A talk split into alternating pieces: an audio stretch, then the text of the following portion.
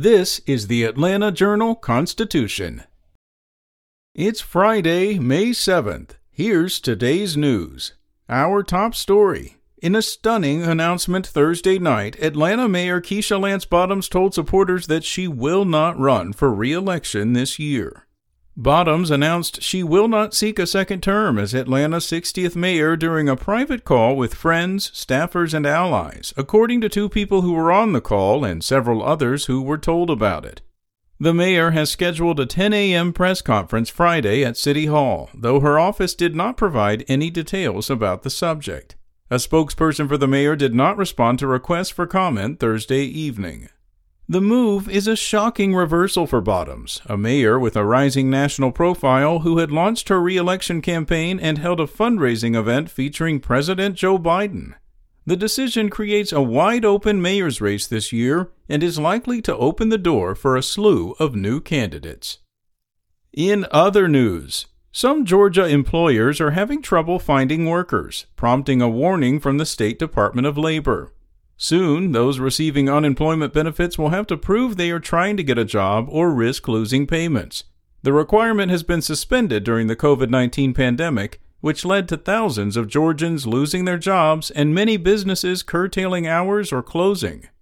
But jobless claims are down 27% from a month ago.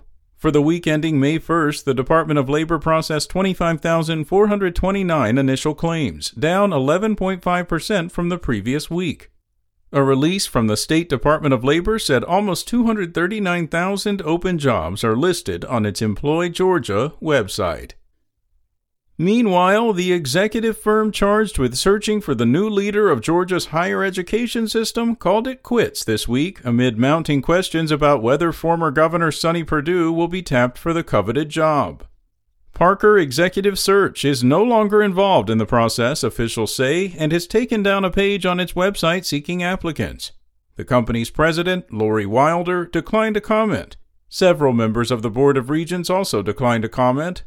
Multiple people with direct knowledge of the search process confirmed the company bowed out but declined to speak publicly because they were not authorized to speak on confidential matters.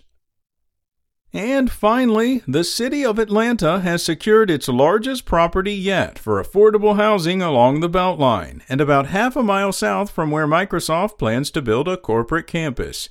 Atlanta Beltline paid $25.6 million for a 31 acre site bounded by Chappell Road and North Avenue in the booming West Side.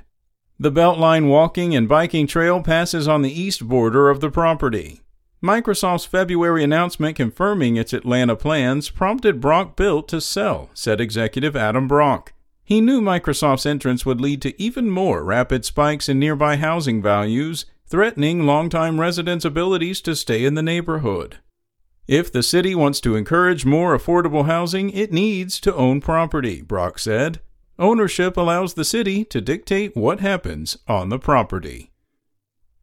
That's all for today. Check back each weekday morning for more from the Atlanta Journal Constitution or go to ajc.com. Have a great day. Spoken Layer